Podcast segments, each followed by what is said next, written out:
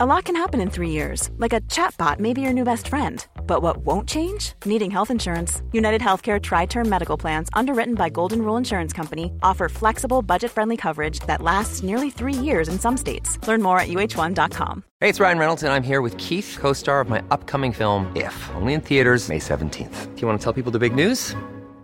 All right, I'll do it. Sign up now and you'll get unlimited for $15 a month in six months of Paramount Plus Essential Plan on us. Mintmobile.com slash switch. Upfront payment of $45 equivalent to $15 per month. Unlimited over 40 gigabytes per month. Face lower speeds. Videos at 480p. Active Mint customers by 531.24 get six months of Paramount Plus Essential Plan. Auto renews after six months. Offer ends May 31st, 2024. Separate Paramount Plus registration required. Terms and conditions apply if rated PG. There's never been a faster or easier way to start your weight loss journey than with PlushCare. PlushCare accepts most insurance plans and gives you online access to board-certified physicians who can prescribe FDA-approved weight loss medications like Wigovi and Zepbound for those who qualify. Take charge of your health and speak with a board-certified physician about a weight loss plan that's right for you. Get started today at plushcare.com slash weight loss. That's plushcare.com slash weight loss. plushcare.com slash weight loss.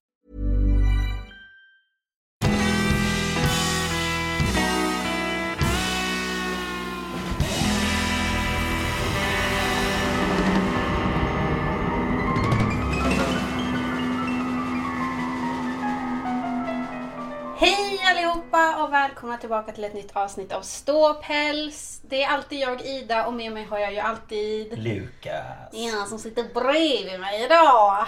Ja. Lyx! Det är inte varje gång. Nej. Och idag är ju special. Jag hintade ju om det lite grann. Eh, för att vi ska ha ett sektspecial idag. Mm, Och inte då- sex. Sekt sa Ja. jag. Ja. Det lät som att du sa något annat. Snuskgubbe. Ja. Vill du säga vad det ska vara för special? Ja, vi ska prata om Knutby Ja. och vad som har skett där. Och därför så har vi med oss en gäst idag och det är våran alldeles underbara... Sam heter jag. Du får gärna berätta lite vad du eh, har för koppling till det här. Ja men det kan jag absolut göra. Delvis så bodde jag i Knutby mellan år 2000 till år 2007. Så jag bodde där eh, när de här morden skedde. Eh, Och sen har jag även en kandidatexamen i religionsvetenskap. Så jag har läst en del om sekter och kulter och lite religionspsykologi och så. Så det är lite kort om mig. Ja, perfekt. Perfekt! Kan inte bli bättre. Vi sitter här i, eh, inne på Lukas och hans frus kontor med takfläkten på. Alla sitter och smälter lite, lite grann. Lite varmt. Lite smått Men sådär. Det här ska bli bra. Ehm, Vi har ju... ehm, vi kan väl säga att vi har kollat på en dokumentärserie. ja. Det är ju den här Knutby blind tro. Eller Pray, Obey, Kill som Ja. den heter på HBO. Och så, eller på HBO Europa. Så har vi Kim laga mat i bakgrunden också. Ja, som vanligt. Ehm, och sen har vi lyssnat på... Vad heter hon? Josefin Frankners bo, eh, bok, bo, bod. Hennes bo. Hennes bod. Nej, hennes bok. Eh, Kristi bruds slav. Jag undrar. Går det bra Kim? ja. Riv hela köket. Eh, nej men eh, vi har lyssnat på eh, Krist, Kristi bruds slav heter den väl? Ja. Av Josefin Frankner. Eh, det är diverse nyhetsartiklar och vi har även tagit del av förundersökningsprotokollet från 2004. Eh, Som vi har Kollat på. Alla förhör. Ja, allt fanns ju med. Till och med en liten kisse som poserade med hela förundersökningen. Det Bara en bild fem, på. sex sådana här stora buntar. Så det satt en katt där och bara... Eh, Så vi har eh, grottat ner oss i detta nu i ett, ett tag. Så det är Ja. därför det har också tagit lite längre att eh, ja, men kolla igenom allting. Ja, och sen när, man ska träffas och skriva ett dokument tillsammans. Vi brukar ju liksom sitta på varsitt håll och skriva varsitt dokument. Mm. Nu skulle det passa in med att vi skulle kunna träffas och hinna skriva och Mm. Att Sam skulle kunna. Ja, för Sam som jag sa förra veckan behövde ju avsluta sin universitetstermin innan vi kunde göra det här. Ja, precis. För den ligger lite högre i prio för oss.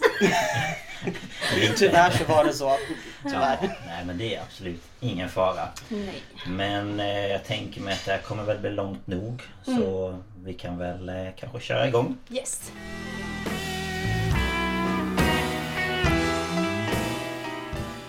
Ja, och det är ju jag som eh, börjar prata här då. Herregud vad den här musen rör sig fort.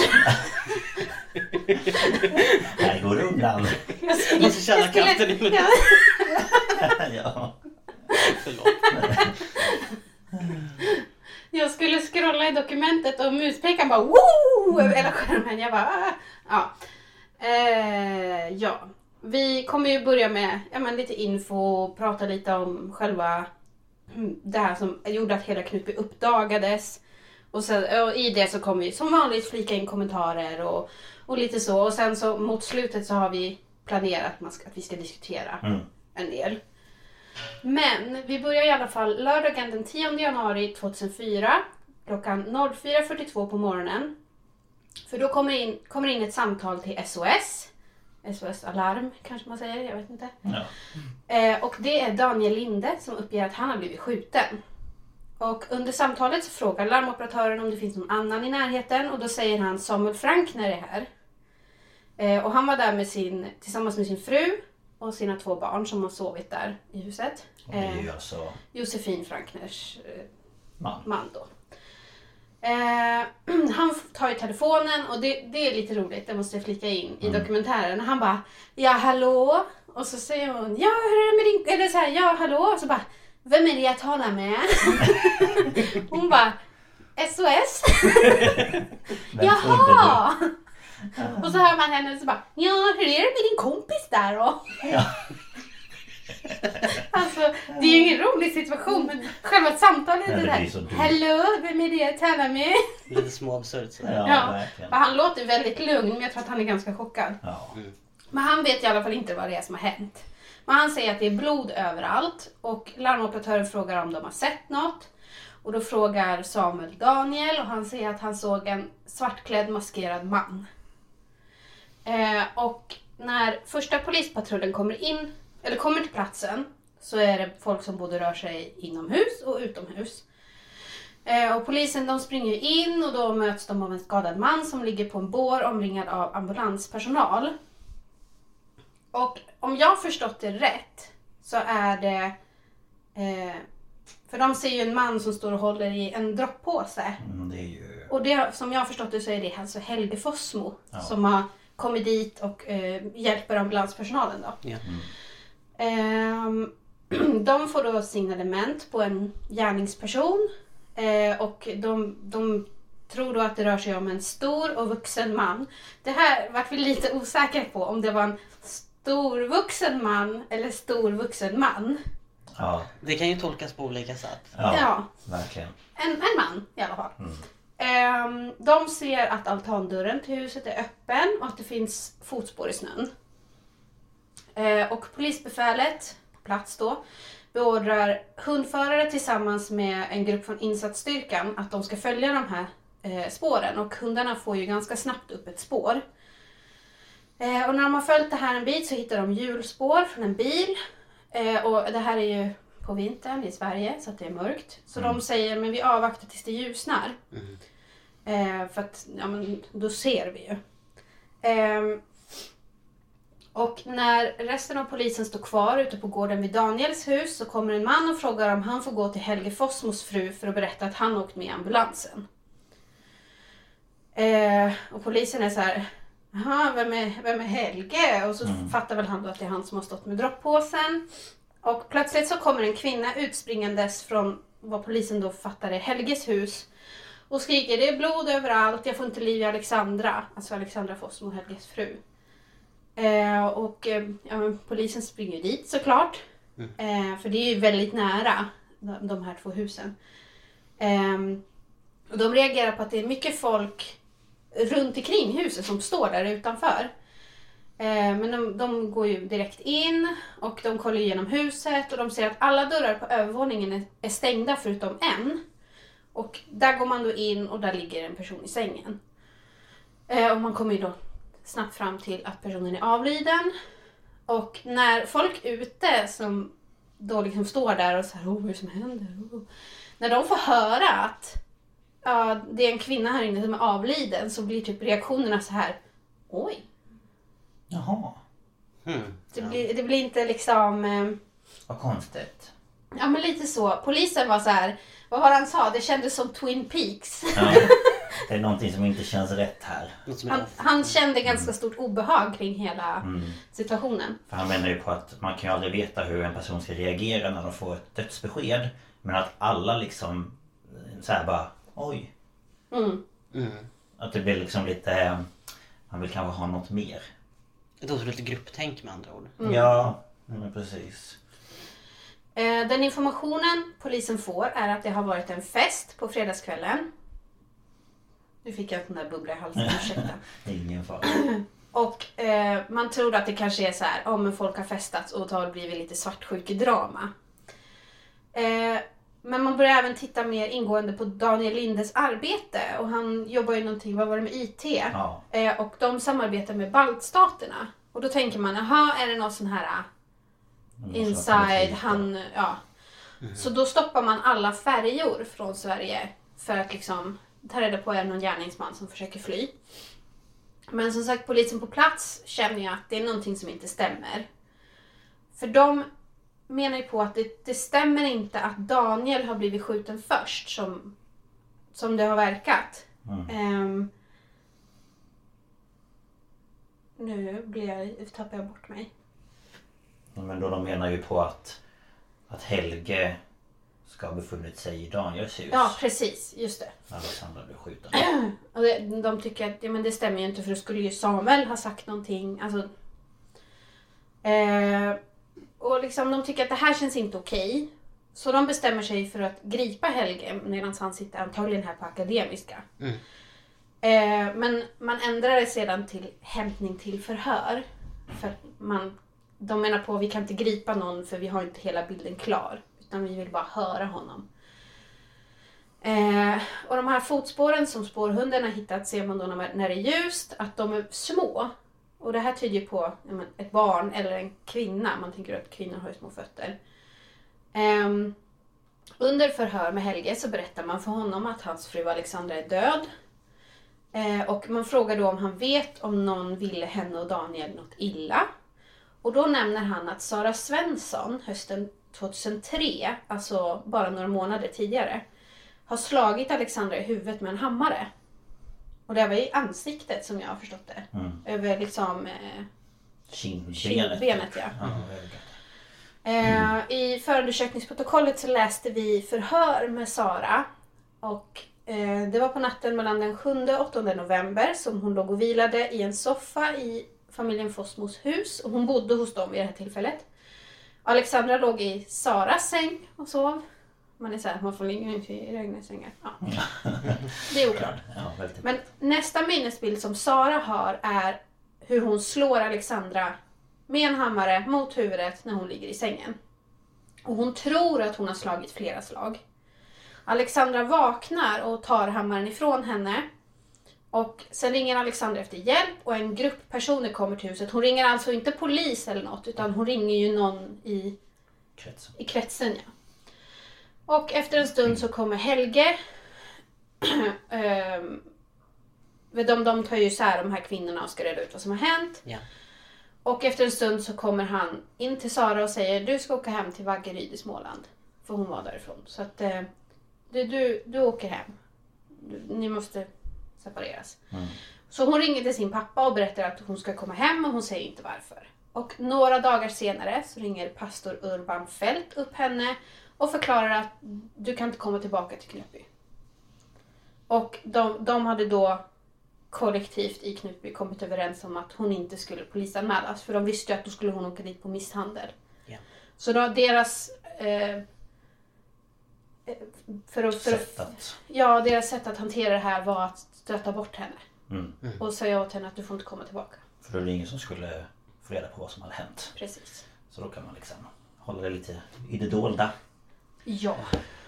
Ja. För de skulle ju till Hongkong dagen efter. Okej. Eh, Alexandra och Helge, Helge. och Åsa antar jag också. Mm. Och hon ville så gärna åka. Alexandra.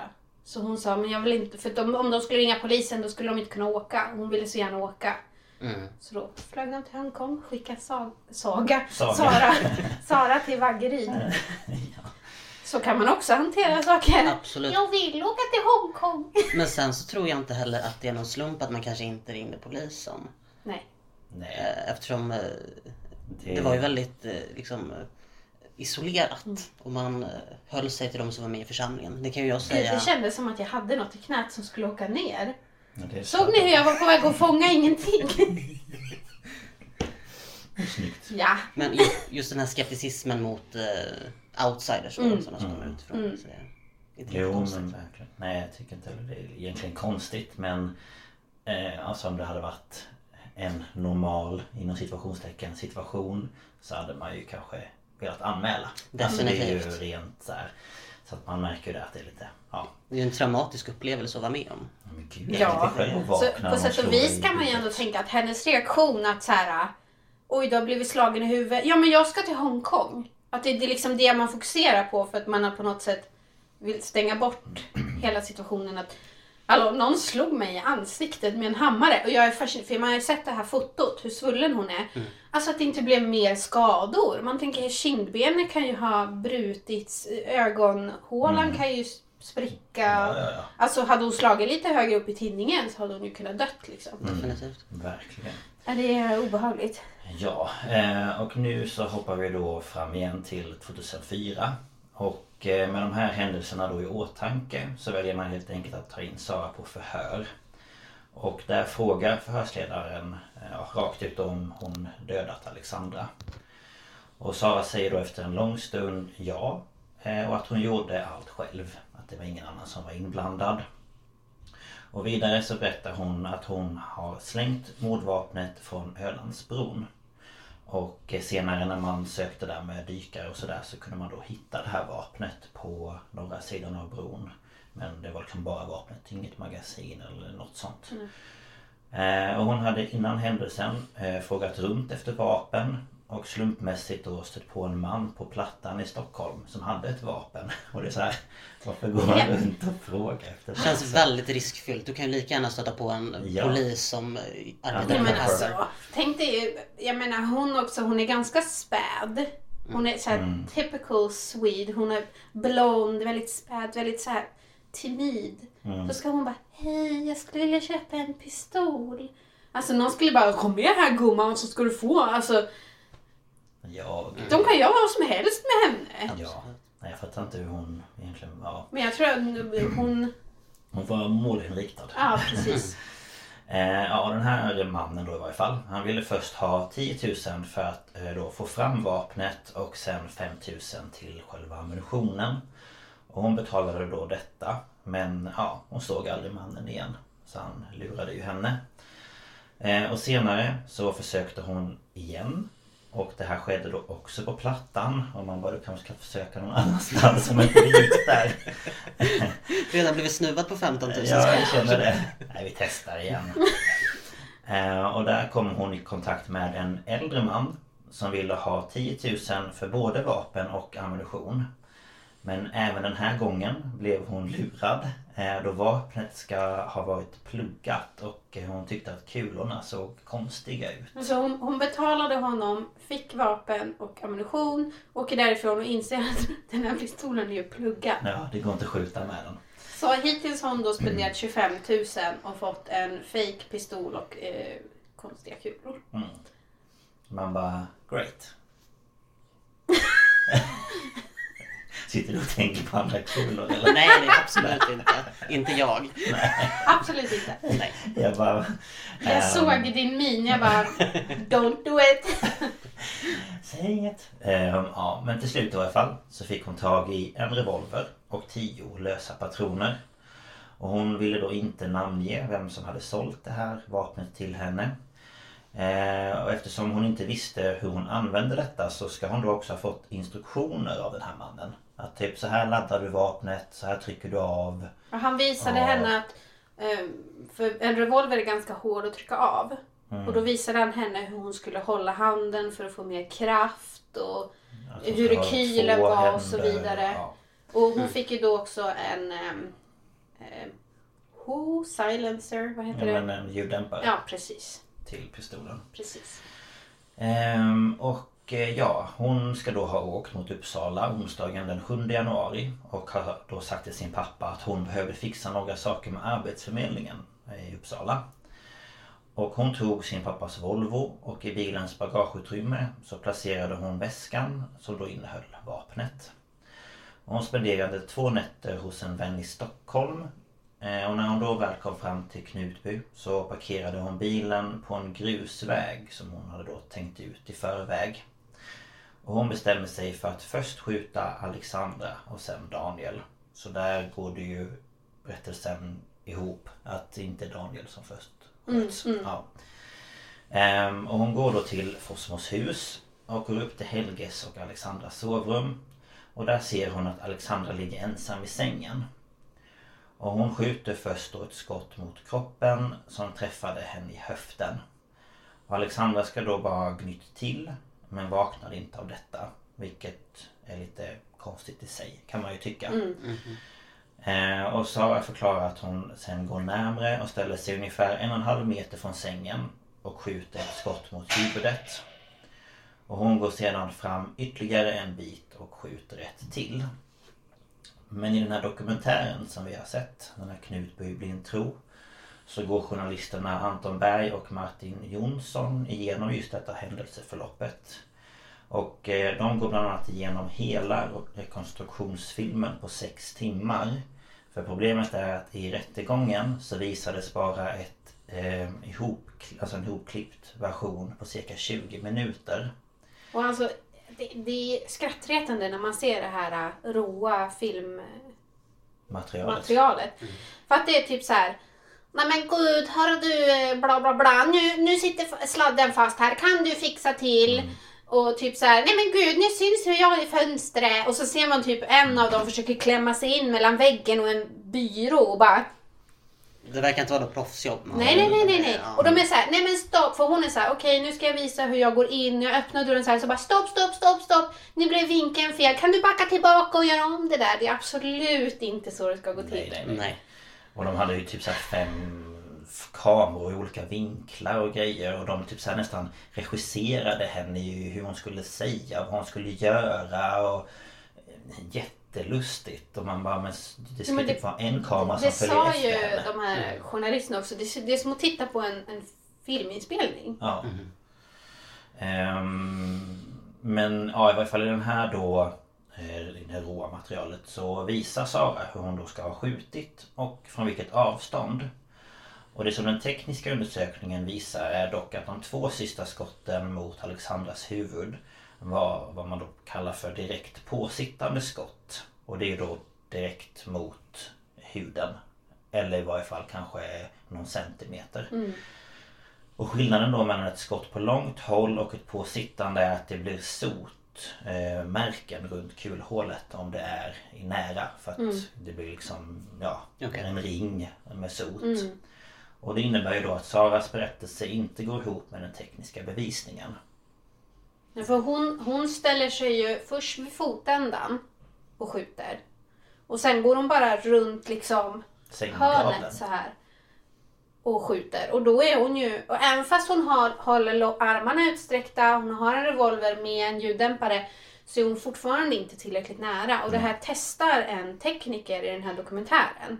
Med någon, antagligen är det väl Men det grishud. fejkhud eller sånt där. Ja, eh, och han testar ju från hennes avstånd och närmare och närmare hur nära han måste vara. För det, det här ser, man, ser de ju teknikerna på, på foton också från mordplatsen att det är ju det är runda sotmärken på överkastet som Alexandra hade på sig. Så hon måste ju verkligen ha hållit emot och det säger hon själv. Det hade jag aldrig klarat av. Nej.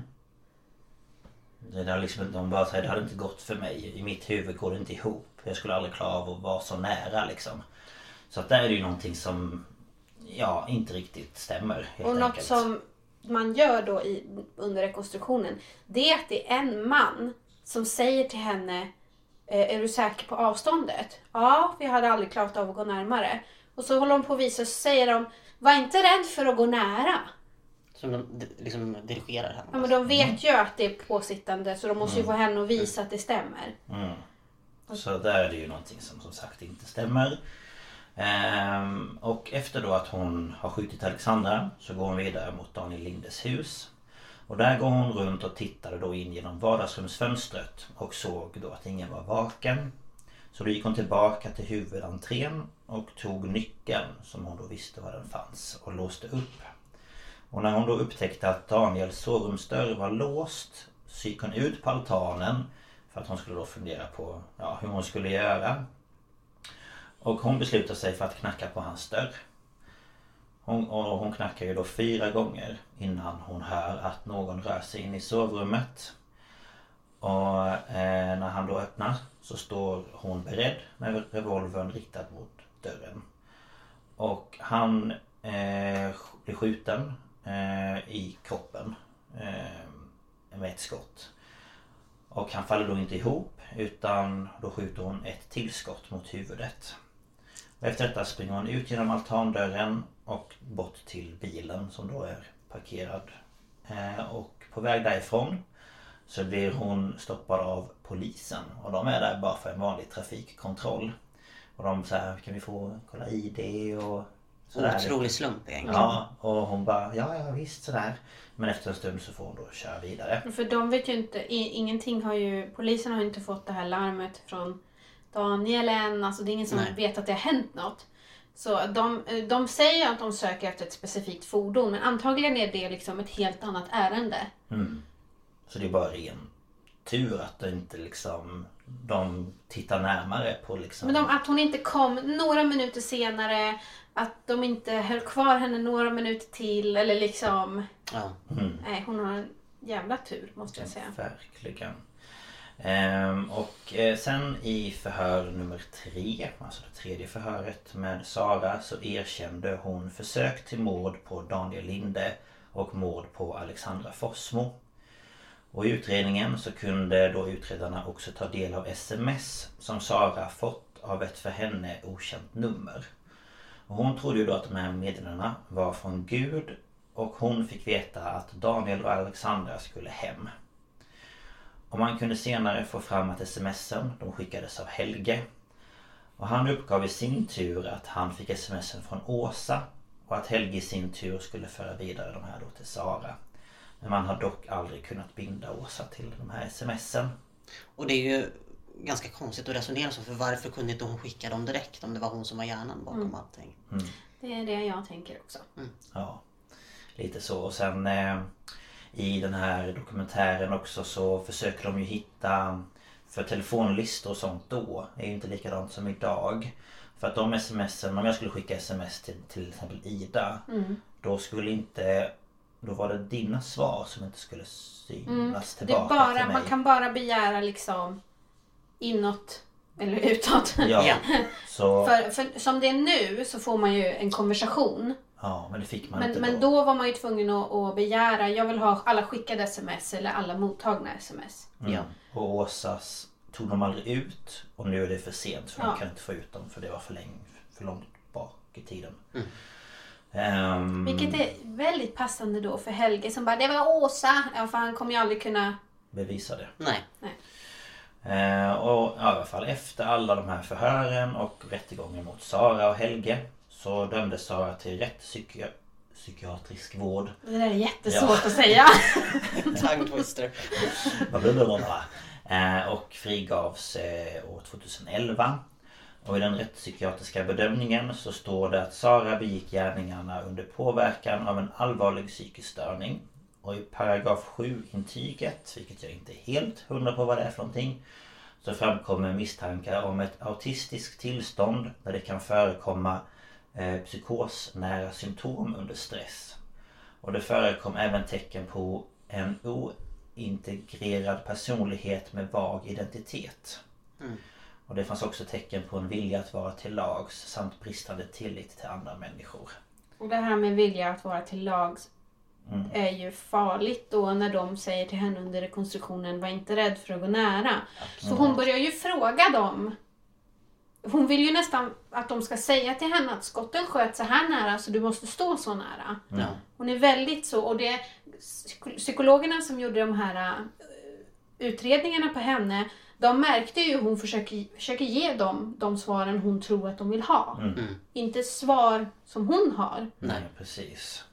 Och sen också det här med att man vill vara andra till lag. Så jag tänker om det då är Helge som har sagt det här till henne. Att hon ska göra de här handlingarna.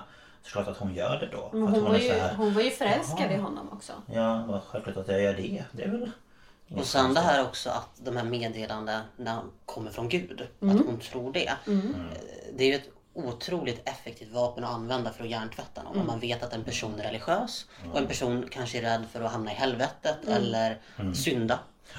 Då är det ju jättelätt att säga att Gud vill att du ska göra det här. Och speciellt också om Gud säger Jag vill att Daniel och Alexandra ska komma hem till, till mig, till himlen. Mm. Vem är hon då att säga nej det ska de inte? Mm. Liksom, Precis. Det är ett väldigt effektivt metod. ja, ja verkligen. Ehm, Men Helge i varje fall, han dömdes då till livstidsfängelse för anstiftan till mord och mordförsök. Och han släpps på fri fot 2022. Men Så tror eh, mamma sa någonting om det, om att han inte kommer få tidsbestämt. mhm. Okej. Ja. Så det verkar ju inte... Var att så? det- nej, nej. okej. Jag är inte hundra Nej. på de här eh, uppgifterna. Men eh, det går ju att kolla upp om man skulle vilja. Men eh, det är högst oklart om han kommer ut Okej. nästa år eller inte. Okej. Ja, då vet vi. Det är lite förvånansvärt ändå för ofta så brukar de ju tidsbestämma. Mm, straff. Mm. Men det kan vara så att de skjuter upp det ännu mer. Definitivt. Mm. Och Helge, han har eh, tidigare också åtalats för mord då hans förra fru Helene Fossmo hittades avliden i parets badrum där hon ska ha slagit huvudet i kranen till badkaret. Och hon hade ju då avlidit av oklara omständigheter. Och vid obduktionen så kunde man hitta en hög halt av det smärtstillande läkemedlet Dextropof... Dextropoxifen. Tack! Eh, och trots detta då så hittades inga bevis av Helges skuld. Och eh, fallet ogillades av rätten. Och det här läkemedlet var ju hans. Ja, det var hans egna läkemedel. Och det som jag funderade på när jag skrev om detta. Det var att undra om han gav Alexandra samma sak. Mm, det är det Sara själv tror också. Eftersom hon inte vaknade av skottet i höften. Och Helge låg inte och sov i samma säng som henne. Nej, det skulle ju inte vara otroligt om man säger så. För han Nej. låg ju i ett rum som var på andra... Alltså om du tänker dig en övervåning. Då har man oftast en sån här hall. När man precis kommer upp för trappan. Ja. Då hon låg i deras sovrum och han låg i sovrummet på andra sidan. Och han säger att inte han vaknade av skotten. Nej, och de har ju mätt ljudnivån som den här revolvern gjorde. Och det var ju samma nivå som en 120. slagborr. Jag tror 120 decibel per skott. Även med ljuddämparen Ja, på. för en revolver är väldigt hög ljud. Ja gud ja. ja. det vaknade inte han av. Nej. Och det är också lite konstigt måste jag Men säga. då menar ju han att han var hos Daniel. Ja. Det är därför han inte var där. Men det går inte ihop. Nej. Ehm, men eh, vi tänkte innan vi diskuterar ordentligt så har vi tagit lite information om eh, själva Knutby Philadelphia som Ja. de tillhörde då. Och Knutby Philadelphia grundades redan 1921 av en, grum, en grump, en, En grupp pingstvänner. Eh, och före 1992 så fanns det ingen stor skillnad mellan Knutbyförsamlingen och andra små frikyrkor runt om. De genomförde det första dopet i Olandsån, säger man så? Ja, alltså. Jag bara kollar på Sam, säger man så? Jag har badat där, jättebra. Ja, okej. Eh, det var där de eh, gjorde sitt första dop och det var då 1921, samma år som grundandet. Och året efter så hade de ett litet kapell. Och i mitten av eh, 30-talet så hade de 106 medlemmar. Det är väldigt litet. 140 Ja. Och eh, i mitten av 80-talet så hade de bara 27. Hon krympte lite där under tiden. Lite! Det blev en skolklass till slut. Ja, typ. Eh, år 1987 så kom Kim Vincent till Knutby och blev föreståndare. Och eh, han utbildade sig hos Livets Ord här i Uppsala. Och medan han eh, gjorde det så eh, var han då i Knutby och eh, under tiden så växte församlingen och nu hade man över 40 medlemmar. Jävlar! Nu är det party. Eh, nu hoppar vi vidare till Åsa Waldau. Och hon fick sin teologiska utbildning vid Månadsbibelskolan i Philadelphia församlingen i Stockholm i oktober 85. Och hon arbetade i slutet på 80-talet som ungdomsledare i pingstförsamlingen i Laxå. Och sen så kom hon till pingstförsamlingen i Uppsala och där blev hon då ungdomspastor 90. Men 93 så avskedas hon från den här platsen eh, för att eh, eh, hon hade väl hon var, vart väl lite för nära med ungdomarna som jag förstår det. För hon vill ju gärna, så här, som, som vi har skrivit, hålla öppet hus. Eh, nästan lite så här, I sin egen lägenhet. ja. Eh, Ni kan komma och hänga hos mig, ni kan sova hos mig om ni vill. Lite sådär. Lite på gränsen till opassande. Ah, ja. lite. Ehm, det här ledde till, nästan till en splittring i Pingstkyrkan här i Uppsala. Just för att det var föräldrar som reagerade och liksom, ja. Så då bestämde de att nej, du kan inte vara här längre. En av ungdomarna i den här församlingen hette Patrik. Han var då 16 år och han och Waldau, och Åsa Waldau, Patrik och Åsa Waldau, de gifte sig. Eh, tre år efter det här. Eh, de flyttade, hon flyttade in hos hans familj i, i Knutby. Eh, och eh, då eh, skildes hon från sin man som hon hade och sen då tre år senare så gifte de sig. Så då blev det Åsa och Patrik Waldau.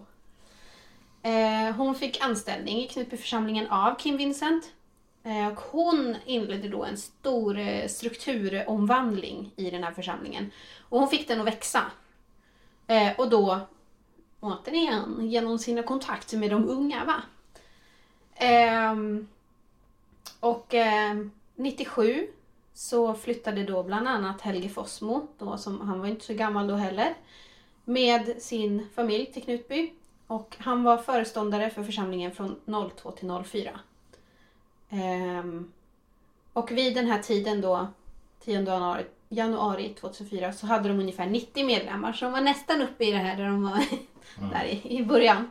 Men det var fortfarande mer än dubbelt så många som det var innan Åsa hade kommit dit. Så hon hade ju ändå fått det här att, växa. Ehm, I en artikel från SVT så skrev de att innan Åsa kom till Knutby hölls två profetior i församlingen. Det är alltså typ meddelanden från Gud om framtiden. I den ena så hade Gud sagt att det finns en plan för Knutby och den här församlingen. Och i den andra så beskrevs att en tjänarinna till Gud skulle komma till byn. Och det var då Åsa, ansåg man. Ja. Eh, och man menade då att hon var ju Kristi brud och trolovad till Jesus. Och om jag får flika in där, Ja. för man talar ju om Kristi brud i Gamla Testamentet först Ja. och främst. Men då talar man ju inte om Kristi brud som en person. Nej, det är väl hela församlingen. Precis, det är kyrkan Mm. och Israels folk som man talar om. Så det är en otroligt intressant teologisk tolkning som man har av ett eh, begrepp. Ja, och Verkligen. på något sätt, någon, jag vet inte, jag fattar inte om det var Helge eller Åsa som skrev ner den här profetian om Tirsa. Mhm. Att hon var Tirsa, och Tirsa är ju då Jesus brud. Ja. Eh, eh, vid något tillfälle så har de alltså liksom... Det har blivit lite tolkningsfel här. Lite grann. Ehm, men ja, man tror ju då att hon är trolovad till Jesus eh, och vi måste göra allt för att hon ska före, förenas med sin man. Det, är liksom, blir det allt kretsar kring. Och efter mordet på Alexandra Fossmo, som för övrigt är Åsas syster, Ja. det kanske inte alla vet, men mm, eh, så isolerar sig församlingen och Åsa samlar då en kärna om 12 utvalda personer eh, som hon då kallar för bordet. Eh, och det här var väl lika många som det var lärjungar, är det inte så? Ja, det stämmer. Jag bara, jag bara Det stämmer. Jag är konfirmerad men jag kommer inte ihåg sånt här. Ehm, och under åren som Kristi brud så var Åsa också gift med Patrik. Eh, men han är numera gift med Maria Waldau som också var med i församlingen. Men liksom de hade ju, de, de var ju inte typisk man och hustru. Alltså de De hade ju inget samliv. samliv med varandra liksom. Lite, lite fint uttryckt. Ja. Mm. Eh, men ja. Eh, och Patriks syster så var eh, då grannfrun Annette Linde. Eh, alltså Daniel Lindes fru. Eh, Maria var en av dem som åren efter morden tog hand om Åsa Waldau. Och där har vi ju också då eh, Josefin Frankner. De var liksom eh, hennes hennes... Eh, ja, precis. Eh, jag försökte komma på något eh, fancy ord för det, men skitsamma. Ehm, och ehm, folk gav henne... Eller ja, hon, hon gav henne presenter. Eh, och liksom... Ja. Det är konstigt alltihopa. Ehm, och som sagt... Åsa var ju trolovad Jesus och då skulle ju hon inte... Hon behövde ju som sagt var hjälp med att få kontakt med Jesus och kunna för, för, för, varför vill jag säga förorenas med Jesus? Nej, gör inte det. Eh, Förenas. nu börjar jag bli sådär som jag var en gång när vi spelade in, där jag läser men inte... Ta in. Nej, hjärnan kopplar inte. Men det visar sig i alla fall att hon har ju en relation med både Helge och då den här pastorn Urban. Urban Fält. Rockpastorn som står där och sjunger i sina lederbyxor. Ja, precis. Men e- eftersom hon då hade den här relationen med dem, för de var ju närmare Gud, eh, så tyckte ju då eh, församlingen och hon att Patrik skulle få en, en ny fru.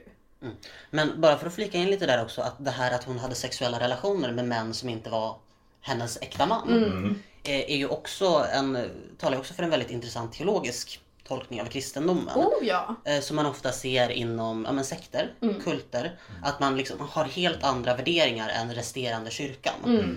Och på något sätt så menar man ändå att det här är den riktiga, rena Ja. religionen. Det är vi som kommer hamna i himmelriket. Ja. Inte de andra.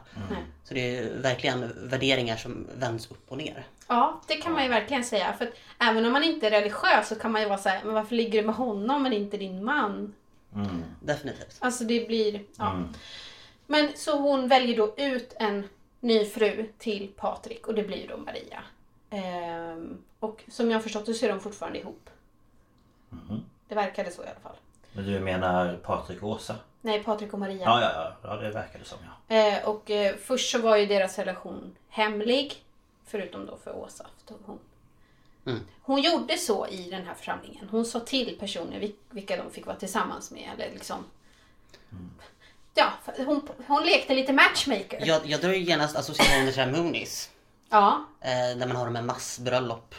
Mm. Och, eh, där ledarna bestämmer att du ska gifta dig med den här personen och ni eh, hör ihop. Mm. För att man på något sätt har någon direkt kontakt med Gud som kan förutspå vilka människor som kommer kunna ha en bra Ja. relation eller inte.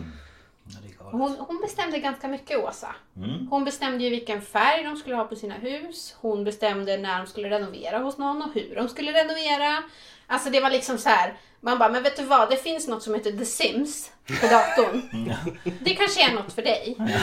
Men han är det och så Hon kan ville du- ha det fast i verkligheten. Mm, mm. Man bara... ja. Eh, nu hoppar vi vidare till en eh, annan eh, key person. Och, eh, på en kristen ungdomskonferens så fängslas Emma Genbeck av ungdomsledaren Åsa Waldaus karisma. För hon hade tydligen det. Jag blir mest störd när jag hör henne prata. Jag blir jätteirriterad på henne. Ja, jo. Mm. Men Men jag tror det är för att man, har, man vet vad hon är för person. kanske. Det visste hon ju inte då. Men den bekräftelse som hon gav Emma kände ju hon var så här magisk. Hon ser mig. Eh, och när hon då beskrev för Emma om eh, Knutbys bra församling. baby Slå till huvudet. Se mig, varje jag är. Ja. Ja. Eh, men hon, Åsa beskrev i alla fall församlingen i Knutby och Emma bara åh det låter helt fantastiskt. Så 19 år gammal så flyttar hon dit och hon är... Vi, vi fattar inte riktigt när hon och hennes man Peter, som också blev pastor, när de träffades. Eller hur, om, om de var, träffades innan de flyttade dit eller vi försökte hitta information om det här men jag fattar inte riktigt. Nej, och något som jag reagerar på också som man skulle kunna säga någonting om det är att hon är väldigt ung. Hon är 19 Ja. år gammal. Men Och det då- är ju det, hon, hon, hon riktar ju in sig på de unga, Åsa. Och sen tror jag också att just i den åldern så söker man identitet. Och man pratar om någonting som kallas för, eh, det är en diskussion som går insecurity theory, identity theory. Och det handlar om att okej, du är osäker din egen identitet. Det kan handla om att du har gått igenom en skilsmässa eller att du är i sena tonåren och ska hitta dig själv som vuxen. Och du söker den här identiteten. Och det är ett perfekt ställe att hitta en identitet i en församling där allting är svart och vitt. Och där du har en person som berättar för dig att det här är sanningen. Ja. Och Ja. du ska lyssna på mig. Gud ja, Ja, verkligen. och just om hon då var väldigt karismatisk också och, och kunde få bra kontakt med ungdomar. Alltså, Definitivt. Det vet man ju själv. Man minns ju de lärarna man hade i, i ungdomen som man fick kontakt med på ett eller annat sätt. Liksom hur, hur mycket det påverkade en. Att man hade en bra kontakt med en lärare eller en ledare i någon idrottsgrupp eller vad som helst. Så att man är inte jätteförvånad. Men ja, jag, vi fattar som sagt var inte riktigt när hon och Peter träffas. Men de är eh, gifta än idag. Eh, sen har vi en eh, annan pastor som heter Johan Grimborg. Eh, och sen har vi då Urban Fält. Han blev medlem i Philadelphia-församlingen och flyttade från Värmland till Knutby med sin familj 2001. För att han hade deltagit i en bibelskola där eh, samma år och trivdes. Och när de kom till Knutby så hyrde de ett hus, ett litet hus av Helge. Och hans, Urbans arbete inom församlingen var ideellt och familjen levde på hans frus lön och hon jobbade på en skola.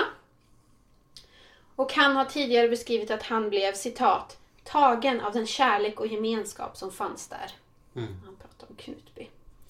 Och där kan man också tala om något som heter lovebombing, eller som man brukar kalla för love, lovebombing, Mm. Ja. när man kommer in i en ny gemenskap och man blir bemött med öppna armar. Ja.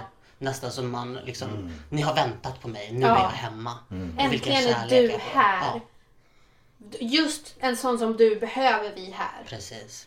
Och det, Men något som Emma säger är ju att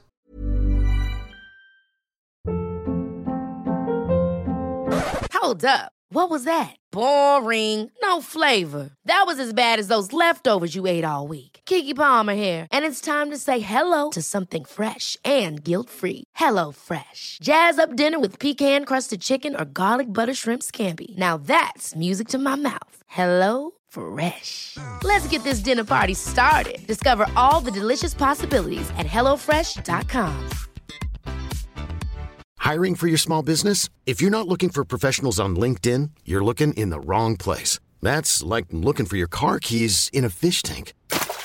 LinkedIn helps you hire professionals you can't find anywhere else, even those who aren't actively searching for a new job but might be open to the perfect role. In a given month, over 70% of LinkedIn users don't even visit other leading job sites. So start looking in the right place. With LinkedIn, you can hire professionals like a professional. Post your free job on linkedin.com slash achieve today.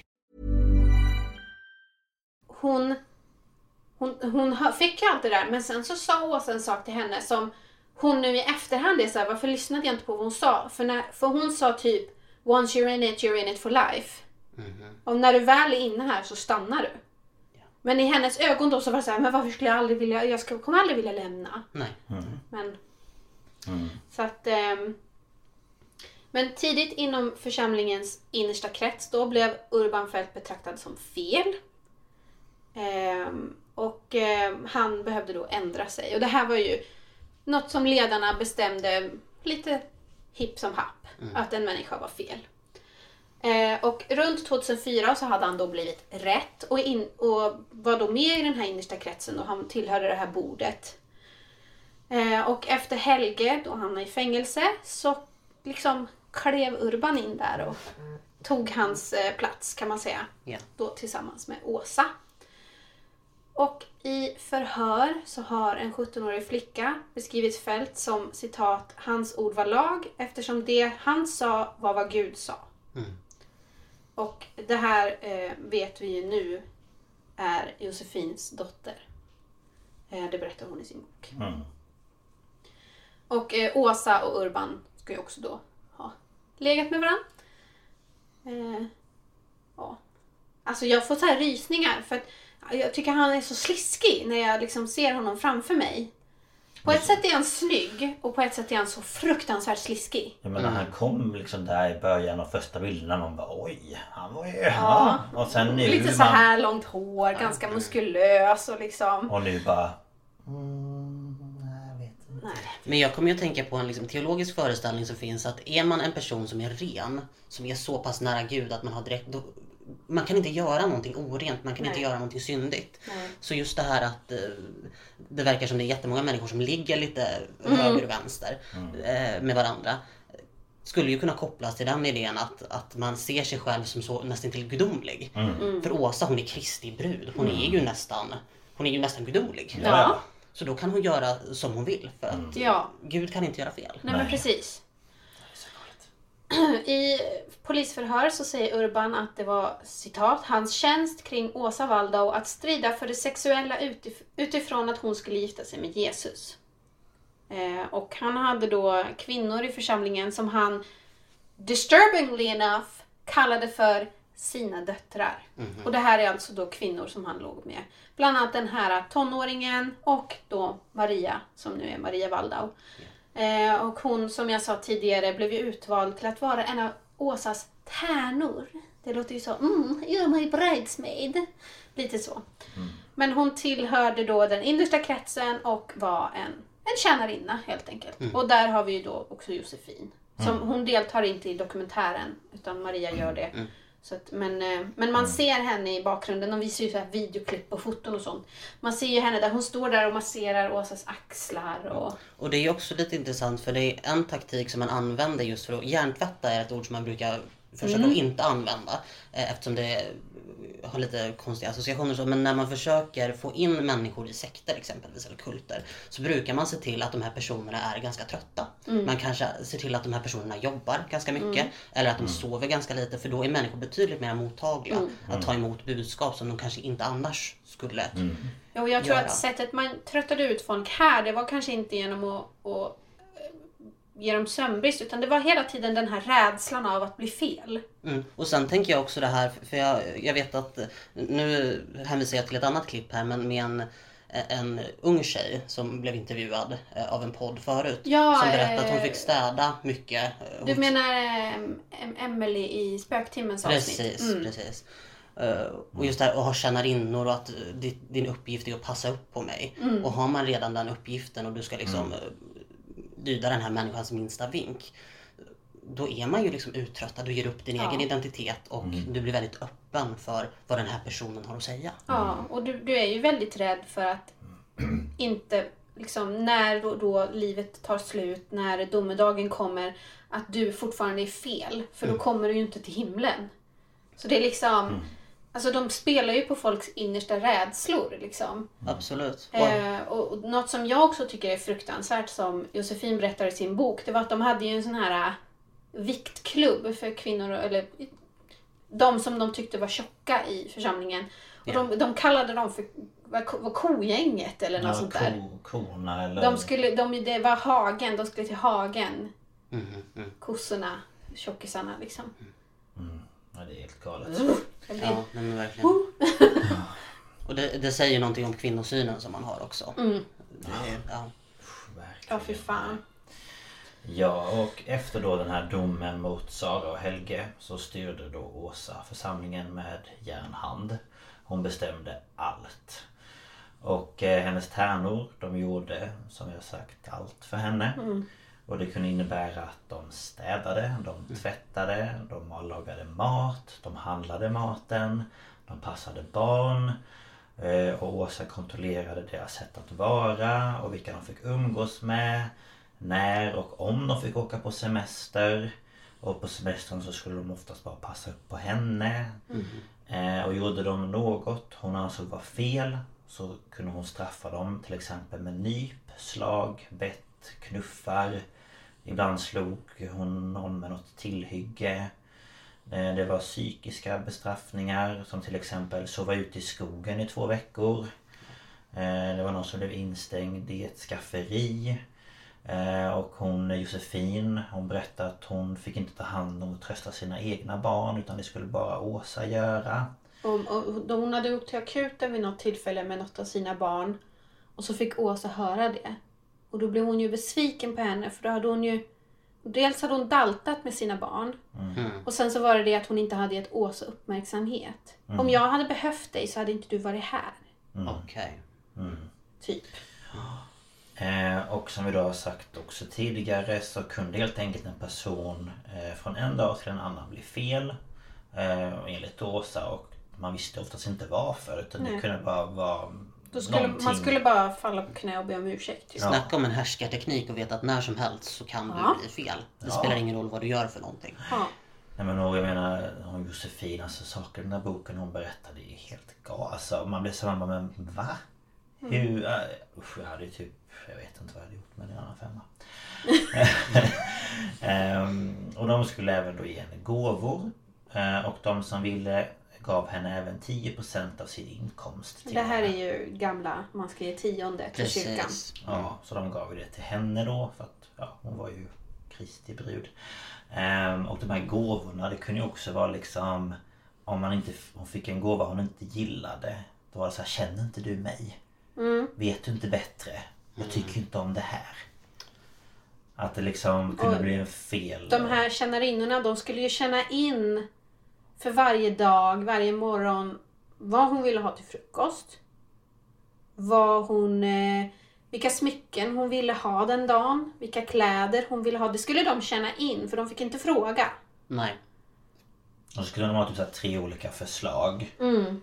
Och vissa dagar så var det så här, oh vad du känner mig bra, så här. Och vissa dagar så var det liksom bara, nej det här funkar inte, du fattar Och ingenting. hon, hon kunde titta på någon av sina tjänarinnor och bara Du, vad är jag sugen på till middag?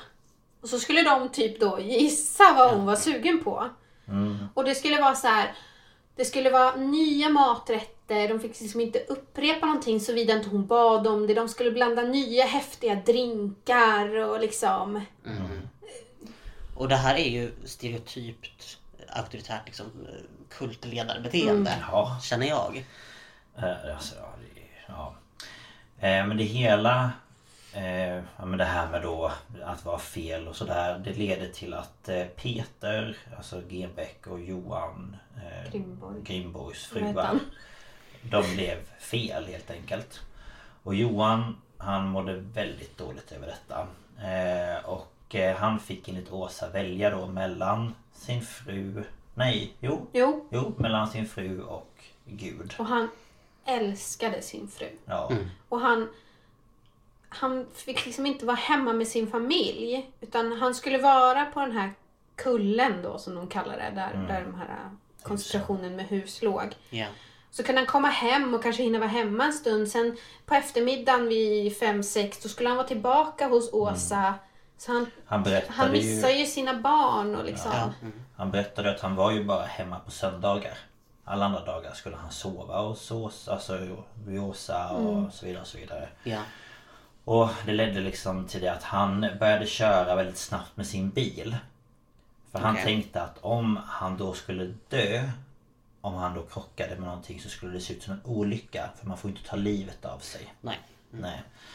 Ehm, och en dag så kom då Peter till kullen. Och där möts han av att Johan står omringad av de andra vid då bordet, alltså den inre kretsen. Och när Patrik börjar säga till Johan att han ska rycka upp sig så blir Peter frustrerad då han känner att det är hans ansvar att Johan då ska rycka upp sig. Alltså han är liksom rädd för att om Johan inte beter sig som han ska så kommer det reflektera dåligt på honom. Ja. För de har ju någon slags hierarki hur ansvar ligger liksom. Och när Peter då märker att Johan inte tänker bättra sig så börjar han då slå honom. Och Johan försöker ta sig därifrån och det slutar med att Peter tar tag i Johans hästsvans och släpar in honom till Åsa för att be om nåd. Okej. Så han ligger liksom framför hennes fötter på liksom sån här, när man ber typ. Och liksom så här kan jag få din nåd liksom.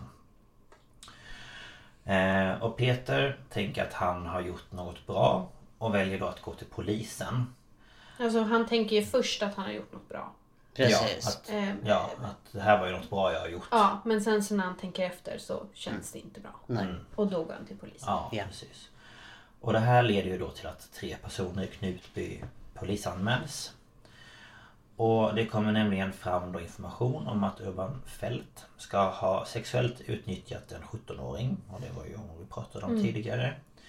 Eh, och Åsa anmäls även för misshandel av sex församlingsmedlemmar. Ja. Och rättegången mot de här tre personerna inleddes 2020 och domarna blev då eh, Åsa Waldau, alltså Kristi brud. Hon dömdes till villkorlig dom och samhällstjänst för åtta fall av misshandel mot fem av dessa och frikänns från sex fall. Och hon heter ju inte Åsa Waldau längre. Nej, Ska vi säga också. Precis. Eh, och eh, tingsrätten anser att straffvärdet uppgår till fyra månaders fängelse. Men Waldau slipper anstalt eh, då det har gått lång tid sedan brotten begicks och hon anses lämplig för samhällstjänst. Och hon behöver inte heller betala sina rättegångskostnader då hon saknar inkomst. Man bara konstigt för du har inte jobbat i dina dagar. Du har bara fått sak. Ja.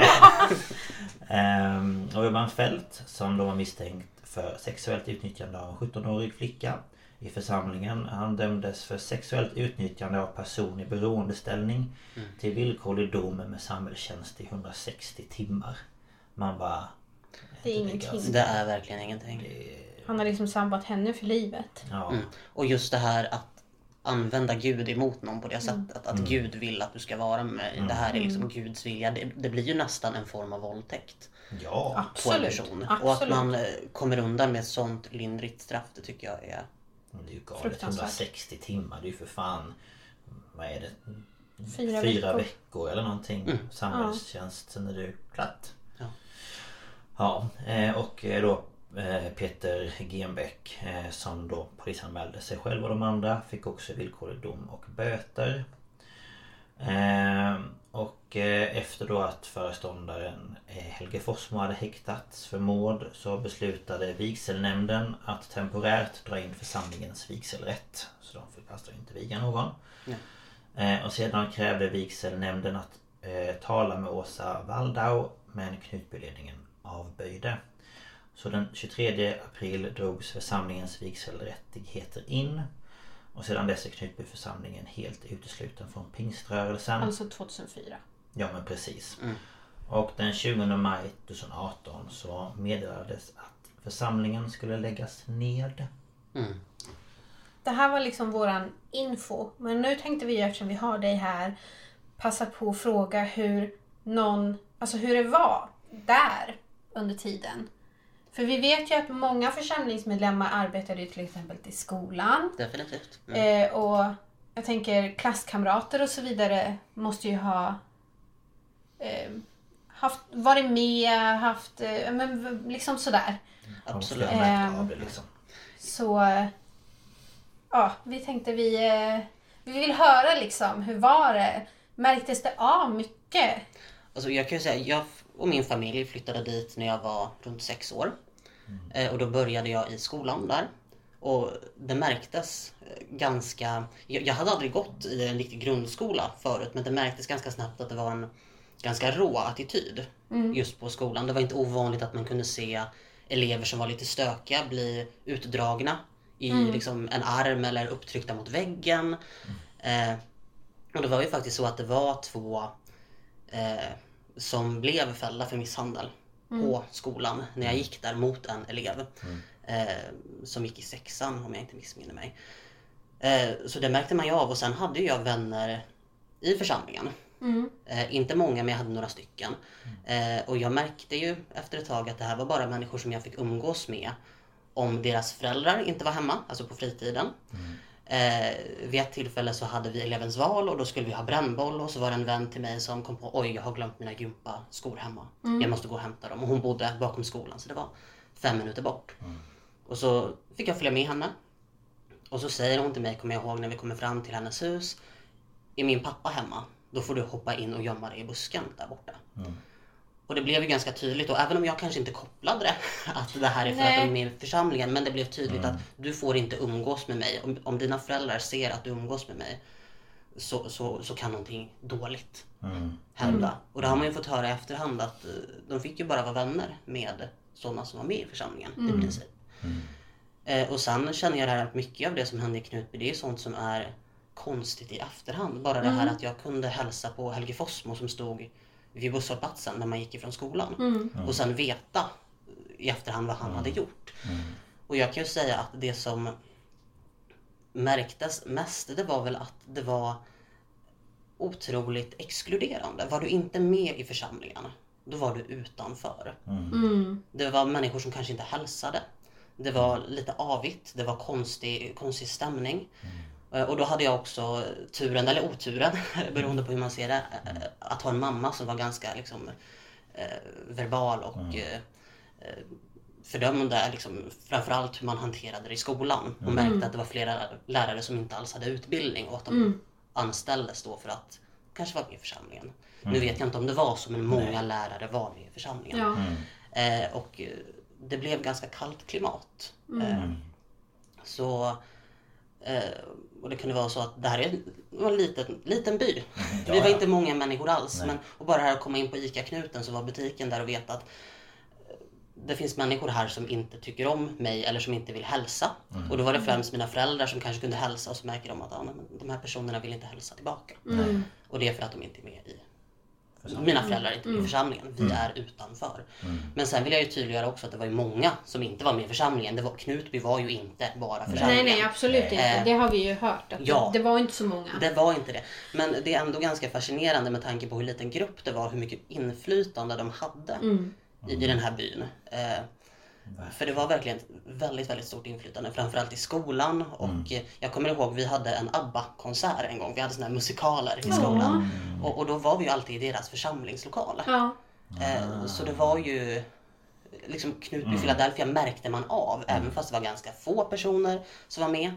Eh, Knutby var ju en liten by också men eh, så det var ju någonting som märktes. Det, det var det verkligen och jag kommer ihåg ett tillfälle där den här kompisen kommer hem till mig. Och min mamma har, har ledvärk, hon har reumatism. Så eh, i perioder när hon var eh, liksom yngre så kunde hon sitta i rullstol efter operationer och hon kunde ha kryckor och så vidare. Och, och då kommer jag ihåg att den här kompisen till mig frågade då min mamma Vad har du gjort för att Gud är arg på dig? Eh, varpå min mamma blev jätteledsen och jag har ju förstått i efterhand att det var ju den här kompisen till mig frågade varför har Gud satt dig i rullstol i princip. Ja, och, och den personen menade ju inget illa Absolut att fråga. inte. För det var ju Absolut så inte. den trodde att det var. Ja, ja, men definitivt. Och Men, eh, det här, man måste ju komma ihåg att eh, jag hade ju framförallt kontakt med barnen. För är man ett barn då har man ju ja, ja, kontakt ja, med absolut, barnen. absolut. Och jag har ju absolut ingenting emot eh, liksom, ja, men kompisar som jag hade som uttryckte att ja, men jag får inte umgås med dig om mamma och pappa är Nej, hemma. eller nej, så. Nej, nej, var ju, vi var barn och man ville leka med andra barn och liksom ha roligt. Man brydde sig ju inte riktigt om någon var med i församlingen eller inte. Men, Nej. Men jag kan tänka mig att det kanske var lite svårare för sådana som dina föräldrar som då kanske inte hade några bekanta som de kunde ta en fika med eller så vidare. Att de inte var med i de grupperna. Ja men definitivt. Och sen om man ska säga så här att eh, m- lite krasst så kunde man dela in Knutby i två olika grupper och det här är lite krasst. Eh, Knutby Philadelphia och sen var det de här människorna som kanske hade bott där i generationer som hade morfar eller farmor eller farfar som bodde där. Och vi, vi kom ju utifrån, vi kom från Uppsala. Eh, och det blev ju ganska kyligt från många olika håll för de Ja. tänkte väl vad gör ni här? Utbörlingar på mer än ett sätt. ja, varför kom ni hit? Ja, hur tänkte ni nu? Ja, eh, och, och det här är ju någonting som vi har kanske skratt, inte skrattat, men vi har känt lite så här, för, för vi flyttade ut dit för att få lite lugn och ro. Eh, min mamma var gravid, eh, hon skulle föda min lillebror och de kände vi vill att ni ska växa upp på landet och det ska, liksom, det ska vara en idyllisk barndom. Och sen vet vi hur det gick. Eh, så många av liksom mina minnen från när jag är ganska liten, det är liksom inte direkt kanske mordet just det, för jag, jag kunde inte riktigt greppa det, men det var så otroligt mycket journalister. Överallt. Och de kunde komma till skolan och filma och man såg dem vid ICA-knuten när man skulle handla och de ville intervjua ens föräldrar. Och, eh, Det var en mediacirkus verkligen. Det kan jag tänka mig. Och, och det var så skevt att existera just det. Ja men det förstår jag ju. Så ja, nej. Men, men liksom förutom att du såg Helge sådär vid busshållplats och så vidare. Liksom, Ja. Såg du någon av de andra personerna? Liksom, du, du hade aldrig någon kontakt med någon av dem? De, liksom, Alltså jag kan ju säga att alla namnen som ni har nämnt eh, kan jag sätta ansikten på. ja. Och eh, en del av dem jobbade i skolan. Så Ja. då hade man liksom ganska tät kontakt. Eh, men, men jag kan ju säga så här att jag har väldigt svårt att minnas att jag har träffat Åsa Waldau exempelvis. Jag har säkert gjort det. Eh, men jag har svårt att minnas eh, att jag har Men gjort sen det. är det ju också så att hon, eftersom hon inte handlade själv så Nej. rörde Nej, hon precis. rörde sig liksom inte bland pöben då eller hur man Nej. ska säga. Det var ju då hennes tjänarinnor så det är ju mera troligt att du stötte på Josefin eller Emma eller Maria Ja, ja, liksom. definitivt. Eh, jag tror att det kan ha mycket med det att göra. Jag tänker också det. Eh, att hon, Satt där hemma på hon vill inte röra sig med orena människor liksom. Precis. Eh, kanske är lika bra det. Och sen måste man ju komma ihåg lite grann, nu var det inte liksom alltid så, men det var ju lite uppdelat att de som bodde i Knutby, Philadelphia, de bodde lite i en klunga. Mm. Eh, och sen så bodde, bodde de andra någon annanstans. Eh, även fast det var lite, lite uppdelat. Vi bodde exempelvis väldigt nära Kim Vincent, så det var ju inte Nej. bara så att Mm. Nej, de som nej, var med i församlingen Nej, på. Men i, inte. i stor utsträckning så. Mm. det så. Men det var väl de som, den här kullen då, det är ju det här, vad heter det, Gränsta? Eller vad heter det? Precis. Ja, precis. Det var ju liksom the it crowd. Ja, ja, ja, det var där man skulle hänga. Det var ju liksom Var Helges hus och Åsas hus. Det var liksom som, ja men som en, det var helt platt och så är det en liten kulle med några hus. Och så Daniels hus låg inte direkt på kullen utan över vägen. Mm. Eh, Det har de ju gjort väldigt bra i den här dokumentären också. Ja. Det har de gjort som ett liksom eh, litet landskap som såg ut som En- den här en- kullen. en, en s- liten skalmodell. Ja. Ja. Med så här, ja, men de har ju satt lampor i husen och de har liksom Polisbilar polisbilar, med lampor som blinkar. Alltså man får en väldig överblick Ja. över det. Ser verkligen, för jag kollar ju flygfoton. För jag är såhär, okej men vilket hus bodde Åsa i och liksom så här. Och alltså det, det är helt fantastiskt. Verkligen. Men ehm, ja, det är väldigt intressant. Det Mm. är så svårt att sätta sig in i det själv. För att man har ju aldrig liksom varit med om något liksom sådant. Nej. Nej, tänker- alltså, Det enda jag har, har, det har jag ju berättat om när jag följde med en vän till mig till en, eh, en eh, Philadelphia Ja just ja. Den kyrkan är också nedlagd hemma där jag kommer ifrån. Mm. Och jag vet inte om de tillhör Philadelphia. De- Deras symbol är en fisk. Ja men det är kristendomen överlag Okej. som man brukar... Ja men det här är i alla fall frikyrka. De Ja, till, mm. har, håller till i Alunda egentligen. Okej. Mm. Men eh, jag följde med henne för att hon var tillsammans med en församlingsmedlem. Och de hade frågat om vi kunde sjunga på en av deras, eh, jag vill inte kalla det för gudstjänster, men de kallar det för det. Eh, för kyrkan för mig är ju den mer traditionella, eller vad man ska säga. Jag är ju döpt och konfirmerad i Svenska kyrkan, den jag också. protestantiska kyrkan. Där man har en utbildad präst Ja. som leder allt. Är liksom, mm. Men i sådana här frikyrkor så är det ju mer att alla kan berätta vad Gud säger. Liksom. Mm. Och jag var där och eh, ja, men vi sjöng och jag liksom skulle sitta med där. Och, och Det första man märker är att de har inte de, alla de här traditionella psalmerna som jag är van vid. Utan de har ju lite andra låtar och så. Men det är väl inget konstigt. Men sen så går då en person fram och börjar prata illa om eh, unga tjejer som har sex och, och började prata om hur fult det var med, med preventivmedel. Och, jag, och hon tittade direkt på mig för jag var ju såhär the odd one out. Jag hade ju aldrig varit där tidigare. Och, liksom, och jag började känna mig lite obekväm. Så här, äh, Jaha, okej. Och sen så började de, skulle de då be. Alla skulle liksom eh, We bow our heads to pray. Liksom. Eh, och, och jag tänkte, jaha nu ska vi läsa Fader vår eller något sånt där. Nej, Ja. nej. De börjar ju stå där och mumla och folk börjar så här, Tack Jesus, Jesus. Och de gråter och de sträcker upp armarna mot himlen. Och, och då blev jag så här, nej jag vill gå. Jag, Ja. jag känner mig inte bekväm här. Nej. Men jag stannade ju kvar för jag, man är ju respektfull, man vill inte Ja. bara rusa ut. Nej. Och så var det fika efter men jag kunde inte stanna för jag skulle iväg med min familj. Eh, Så jag var såhär, nej men tack så mycket, jag har bestämt mig, jag ska bli upphämtad nu. Då försökte de så här gå i vägen vill inte riktigt släppa ut mig. Nej. Och då blev jag så här, nej, you know what? This is not for me. Nej. Nej. Det är det närmaste jag har kommit till någon sån där känsla. Och det är ju väldigt intressant också för vi är ju väldigt vana vid att kyrkan fungerar på ett visst sätt om man Mm. är uppväxt i Svenska kyrkan eller har konfirmerat sig. Och då blir det ju väldigt främmande att hamna i en sån miljö. Mm. Eh, och eh, nu säger ju inte jag att, att frikyrkor är sekter. Det menar jag Absolut. absolut Nej, och det inte. säger utan- inte jag nej, heller. De här människorna som satt där är säkert helt underbara. Definitivt. Det blev bara... Ja. Too much. ja.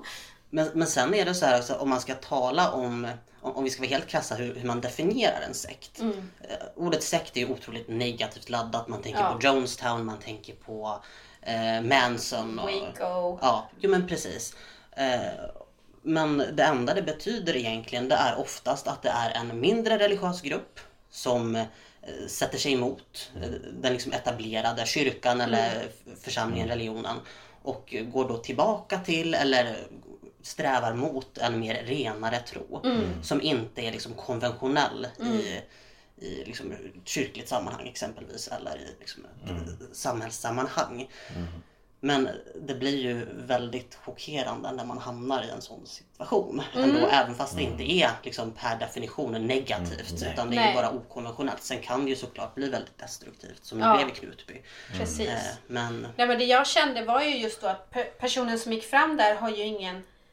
Alltså jag menar präster nu för tiden då, det är ju en, en vad är det, en kandidatutbildning eller vad är det? alltså det är en sjuårig utbildning. Det Är är det- en det är lång så utbildning. pass? Ja. Alltså det är ju, de får ju läsa väldigt mycket teologi och alltså det är Alltså det är väldigt djupgående och då att jag kände att den här personen som inte vet jag vad, vad den personen jobbar som annars går fram och börjar tala om som jag kände då var riktat till mig att, jag var, att det var fel av mig och dels äta preventivmedel, eh, ligga med någon, alltså liksom jag, vad var jag typ 19? Mhm. Och jag stod, satt där och tänkte, men vem, vem är du att ta... Du vet ingenting, du vet inte vad Gud säger. Nej. Vem, är- vem är du att... att Bestämma vad jag ska göra.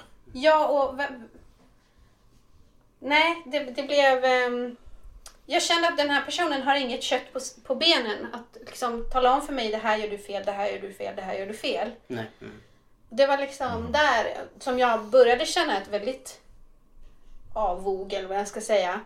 Men sen var det just det där, jag har svårt med det där när man börjar gråta i kyrkbänken. Och Mormor berättade en gång att hon var på något, jag vet inte om det var, det kanske var pingstkyrkan eller vad det var. Då skulle de börja jaga småjävlar i bänkarna. Så då skulle de springa och slå med sina skor i kyrkbänkarna. Förlåt att jag skrattar. Och hon Ja. kände ju likadant. Hon och hennes syrra bara, nope. Nope. Men det här skulle inte vi vara på. Men mycket av det här liksom, nästan till liksom karis- karismatiska och väldigt emotionella beteendet det kan man ju koppla till väckelserörelsen. Ja. Eh, som bara svepte som en våg. Eh, liksom i Sverige, USA, Storbritannien. Liksom. När jag tänker på liksom den här sortens liksom sätt att tolka liksom, eh, ja, men, Bibeln och allting.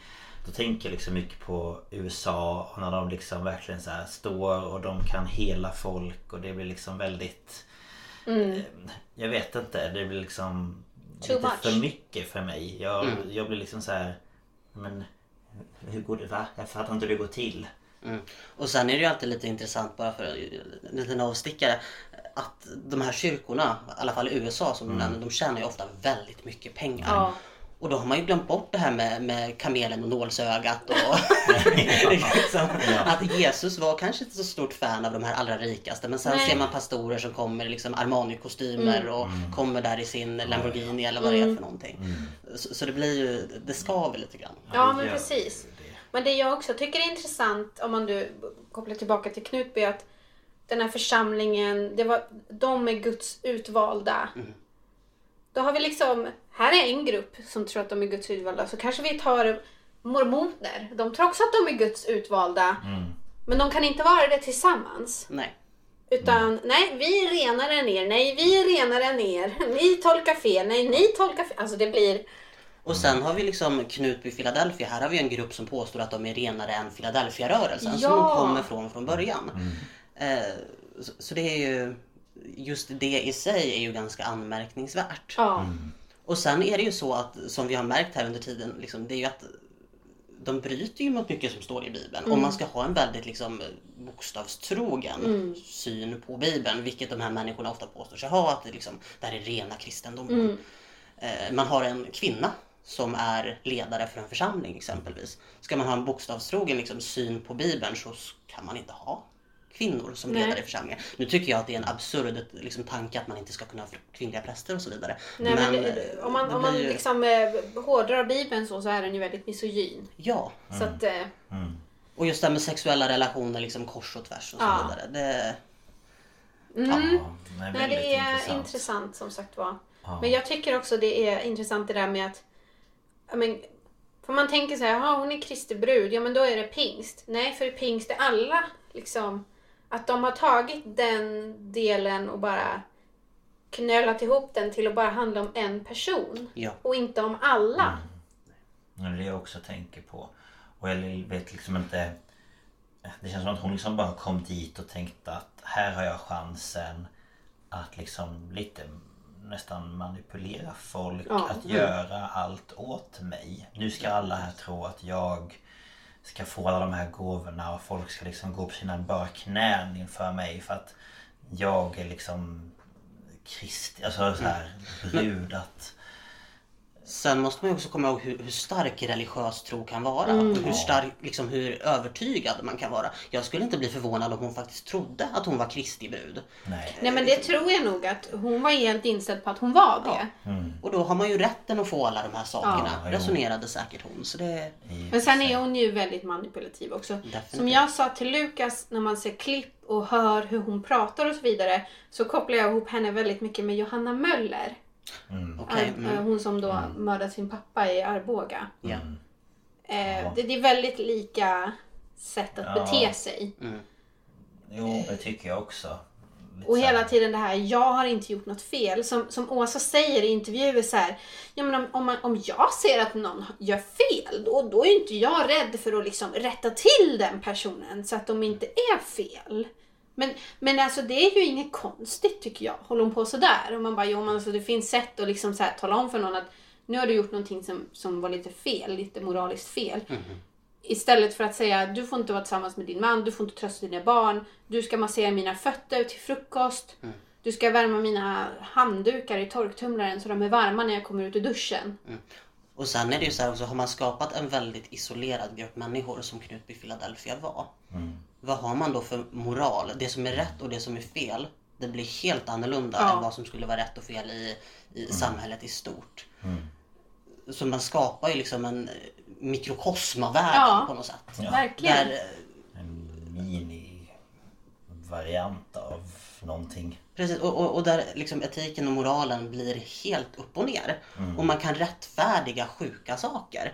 För att man lever redan i en miljö som är otroligt sjuk, som kanske präglas av våld och präglas av rädsla. Och eh, en liksom inneboende ångest att Åh, jag vill inte vara fel. Tänk om det är jag som blir fel eh, Nästa gång. nästa gång. Vad händer då? Och så vidare. Så det, Och just att det här blev så uppmärksammat är ju för att men det är ju egentligen något vi aldrig har skådat i Sverige. Jag menar i USA har vi ändå de här sekttendenserna på andra sätt. Om man då tar USA som exempel. Det finns ju i Ryssland och i, i Japan och, Ja, och ja. allt möjligt också. Men vi tar USA som exempel för det är väl det flest känner till. Och där har vi ju de här Jonestown, Manson-familjen, det som hände med Davidianerna. ja.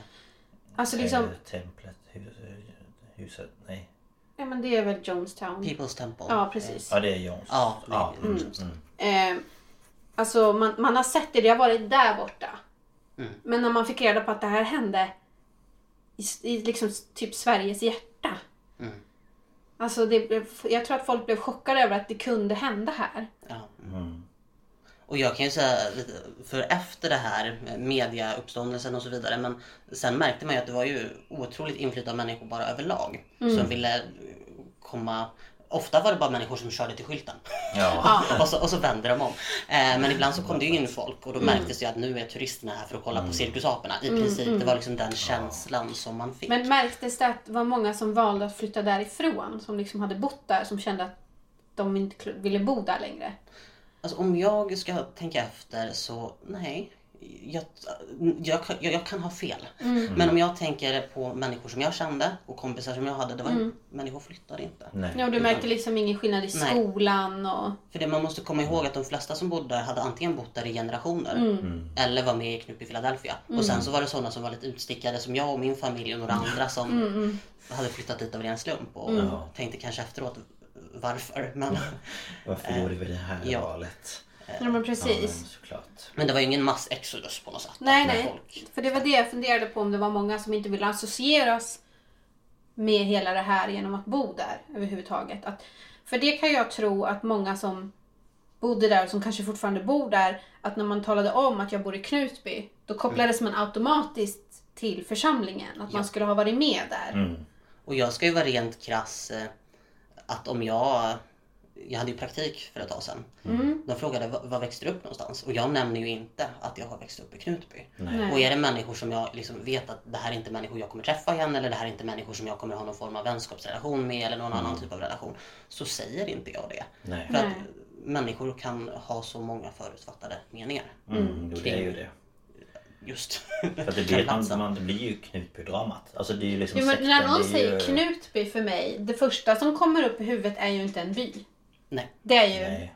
Knutby, Philadelphia. Ja, ja. Och jag tror att det är så för många och då, då förstår jag att man gör som du. Och jag kan, för, jag kan absolut tro att det är många, många fler som gör så.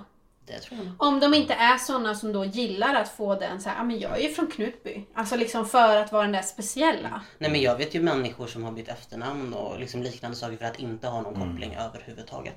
Och, och jag kan ju säga så här, jag kan vara ju transparent eh, som no, Nu tror jag inte att det är någon som försöker lista ut vem jag är. jag tror You can try but you will never succeed. Nej men jag kan säga så här att eh, jag skulle ju aldrig säga eh, namnet som, jag skulle jag har bytt namn sedan dess om vi säger så. Och jag skulle aldrig berätta vem jag var. För det var verkligen en plats där alla visste vem alla var. Ja. Alltså jag är ju från en, en, en by där alla vet vem alla är och den är ändå tre gånger så stor som Knutby. Så jag kan verkligen förstå den känslan. När man, när man presenterar sig, jaha men du är den och den syrra. precis. Alltså det, alla Ja, kopplas ju ihop liksom beroende på vilken ålder man är. Om man kopplas ihop med ett syskon eller... Gud ja. Så det, ja men det kan jag verkligen förstå. Och speciellt de som kanske var då de här äh, nyckelpersonerna. De byter namn och... Mm. Det är ju ändå fascinerande att Patrik har valt att ha kvar sitt efternamn. Waldau. Jo. Och att Maria heter Maria. Waldau.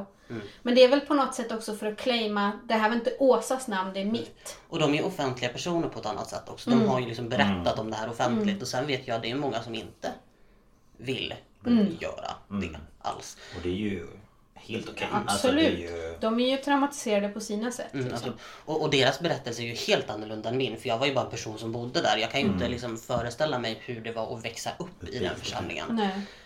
Nej, och som hon, eh, jag för mig att hon hette Emily som var med i Spöktimmens eh, Youtube-serie som de Ja. hade. Så de intervjuade henne. Att eh, hon flyttade ju därifrån som 16-åring gick hon ur församlingen tror jag hon sa. Mhm. Och hon visste ju, hon var tre år när de flyttade dit. Eh, och hon liksom när hon kom ut därifrån så det var som en helt ny värld. För hon visste ju inget annat. Hon, hon liksom trodde ju att allt det här, det var så det var bara. Ja.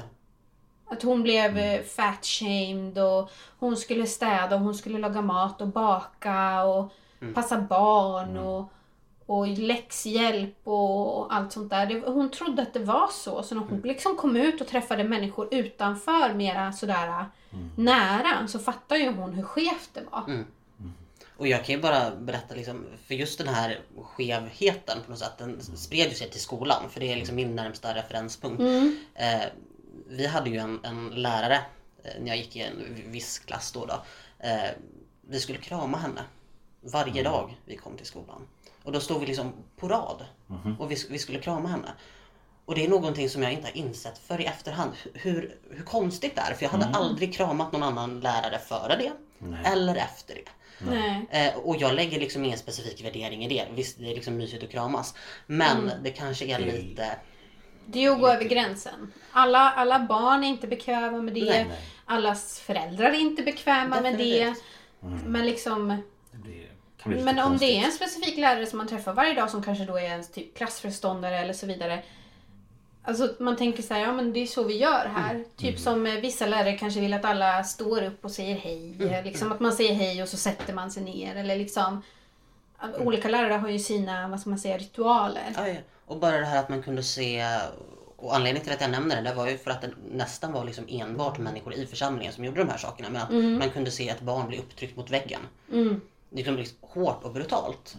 Eh, och känna att men det här känns ju fel. Det här känns inte okej. Men inte förrän i efterhand inse hur sjukt det är att trycka upp kanske en, en sjuåring mot väggen när man är en full, liksom, fullvuxen man eller kvinna eller vad det nu är för någonting. Så det,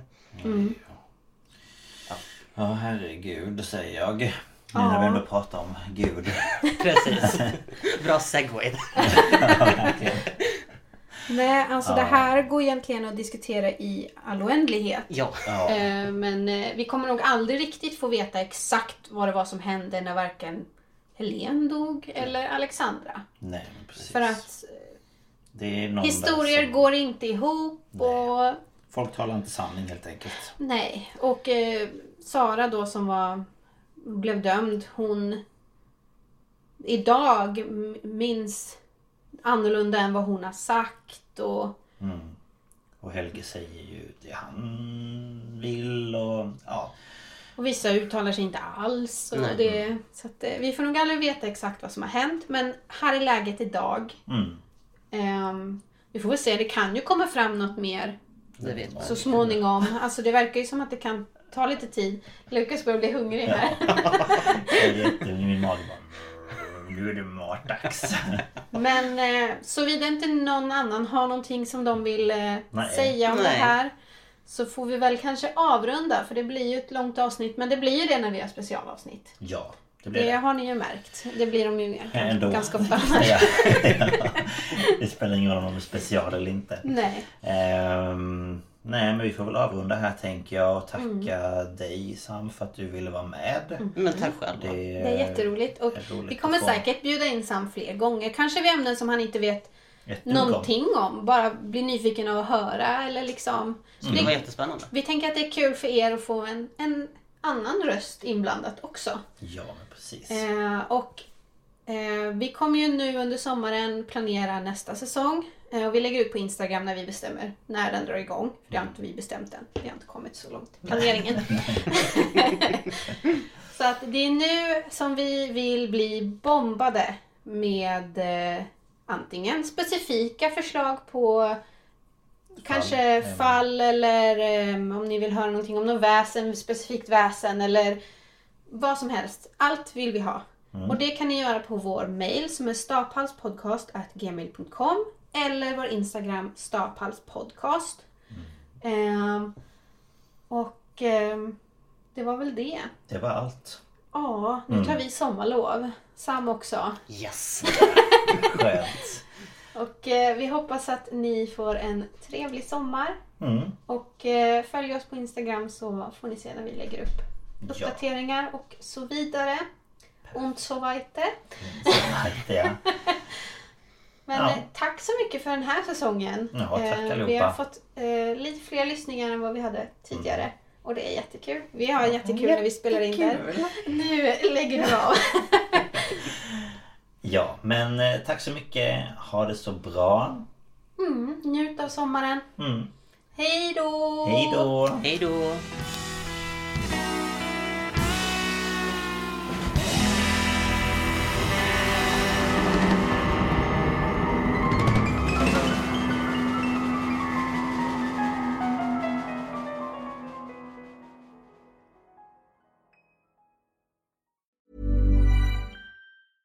Even when we're on a budget, we still deserve nice things. Quince is a place to scoop up stunning high-end goods for 50 to 80% less than similar brands. They have buttery soft cashmere sweaters starting at $50, luxurious Italian leather bags, and so much more. Plus, Quince only works with factories that use safe, ethical, and responsible manufacturing. Get the high-end goods you'll love without the high price tag with Quince. Go to quince.com slash style for free shipping and 365-day returns. Hold up. What was that? Boring. No flavor. That was as bad as those leftovers you ate all week. Kiki Palmer here, and it's time to say hello to something fresh and guilt-free. Hello Fresh. Jazz up dinner with pecan-crusted chicken or garlic butter shrimp scampi. Now that's music to my mouth. Hello Fresh. Let's get this dinner party started. Discover all the delicious possibilities at hellofresh.com.